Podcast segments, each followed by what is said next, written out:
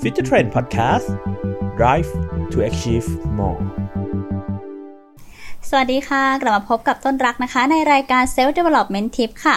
รายการที่จะมาแชร์เทคนิคมุมมองเรื่องราวต่างๆ ในการพัฒนาตัวเองไปพร้อม ๆ กันค่ะวันนี้นะคะต้นเชื่อว่าใครหลายคนเวลาที่เราเจอสถานการณ์ที่ยากลำบาก หรือว่าสถานการณ์ที่เป็นปัญหาวิกฤตต่างๆ เนี่ย เรามักจะเอาวิธีการแก้ปัญหาที่เรียกว่าการคิดบวกนะคะ หรือว่า positive thinking เนี่ย มาใช้ในการปรับมุมมอง ปรับความคิดของเราใหม่นะคะ เพื่อให้เราเนี่ยสามารถผ่านเรื่องราวต่างๆ นี้ไปได้นะคะ แต่ว่าในขณะเดียวกันข้อดีของ positive thinking เนี่ยมันก็มีอีกด้านหนึ่งค่ะ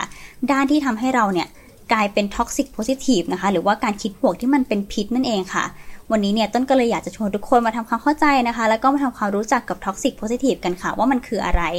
แล้วการคิดบวกที่เป็นพิษเนี่ยมันจะส่งผลอะไรกับเราบ้างนะคะ positive thinking หรือว่าการคิดบวกเนี่ยมันเป็นวิธีการหนึ่งนะคะที่คนส่วนใหญ่เนี่ยมักจะใช้เวลาที่เราเจอปัญหาหนักๆ โดยการปรับมุมมองความคิดนะคะ อย่างที่บอกไปเพื่อให้เราเนี่ยสามารถผ่านพ้นวิกฤตตรงนี้ไปได้ทำให้เราเนี่ยเครียดน้อยลง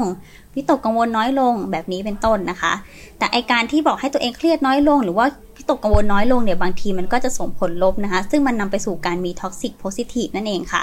toxic positive นะคะหรือว่าการคิดเชิงบวกที่เป็นพิษเนี่ยส่วนใหญ่เนี่ยมันเกิดจากการที่เราเนี่ยพยายามจะคิดบวกมากจนเกินไปค่ะ คือจากที่ต้องไปหารีเสิร์ชมานะคะว่าคนส่วนใหญ่สมัยนี้เนี่ยมักจะมีความสุขที่เรียกว่าเป็นความสุขแบบสูตรสาเร็จค่ะ ก็คือเวลาที่เราเจอเรื่องไม่ดีต่างๆ มาเนี่ยก็มักจะไปหาโค้ด how to ต่างๆ เนี่ยมาใช้ในการแก้ไขปัญหานะคะ เช่นโค้ดที่ให้แรงบันดาลใจ how to ที่ทำให้เราหลุดพ้นจากความทุกข์อะไรแบบนี้เป็นต้นนะคะ จนสุดท้ายแล้วเนี่ย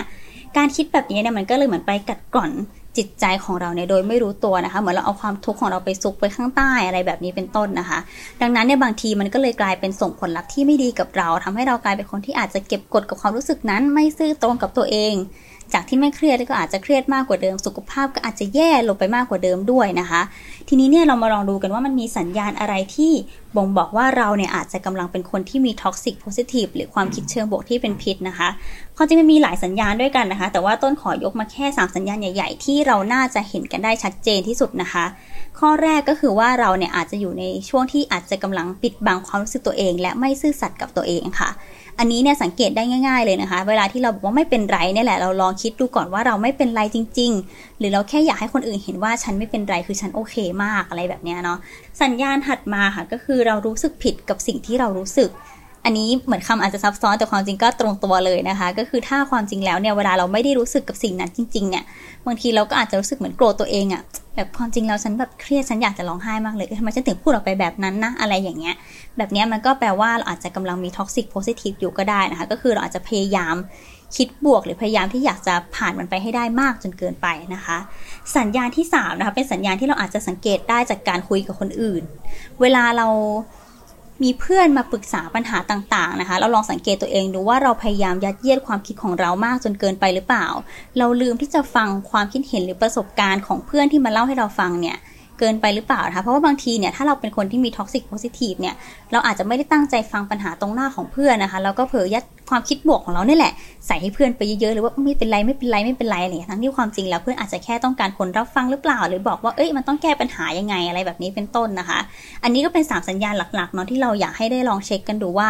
เราเนี่ยเป็นคนที่มี toxic positive หรือเปล่านะคะสรุปแล้วนะคะ การคิดบวกหรือว่าการมี positive thinking เนี่ยไม่ใช่เรื่องผิดนะคะเป็นเรื่องที่ดีเหมือนกัน แต่ว่าในขณะเดียวกันการที่เราซื่อตรงกับความรู้สึกของตัวเองเนี่ยก็เป็นเรื่องสำคัญมากๆเหมือนกันนะคะอ่อนแอบ้างก็ได้นะคะ ไม่ใช่ทุกเรื่องที่เราจะต้องผ่านพ้นไปด้วยใบหน้าที่เป็นแบบรอยยิ้มตลอดเวลานะคะ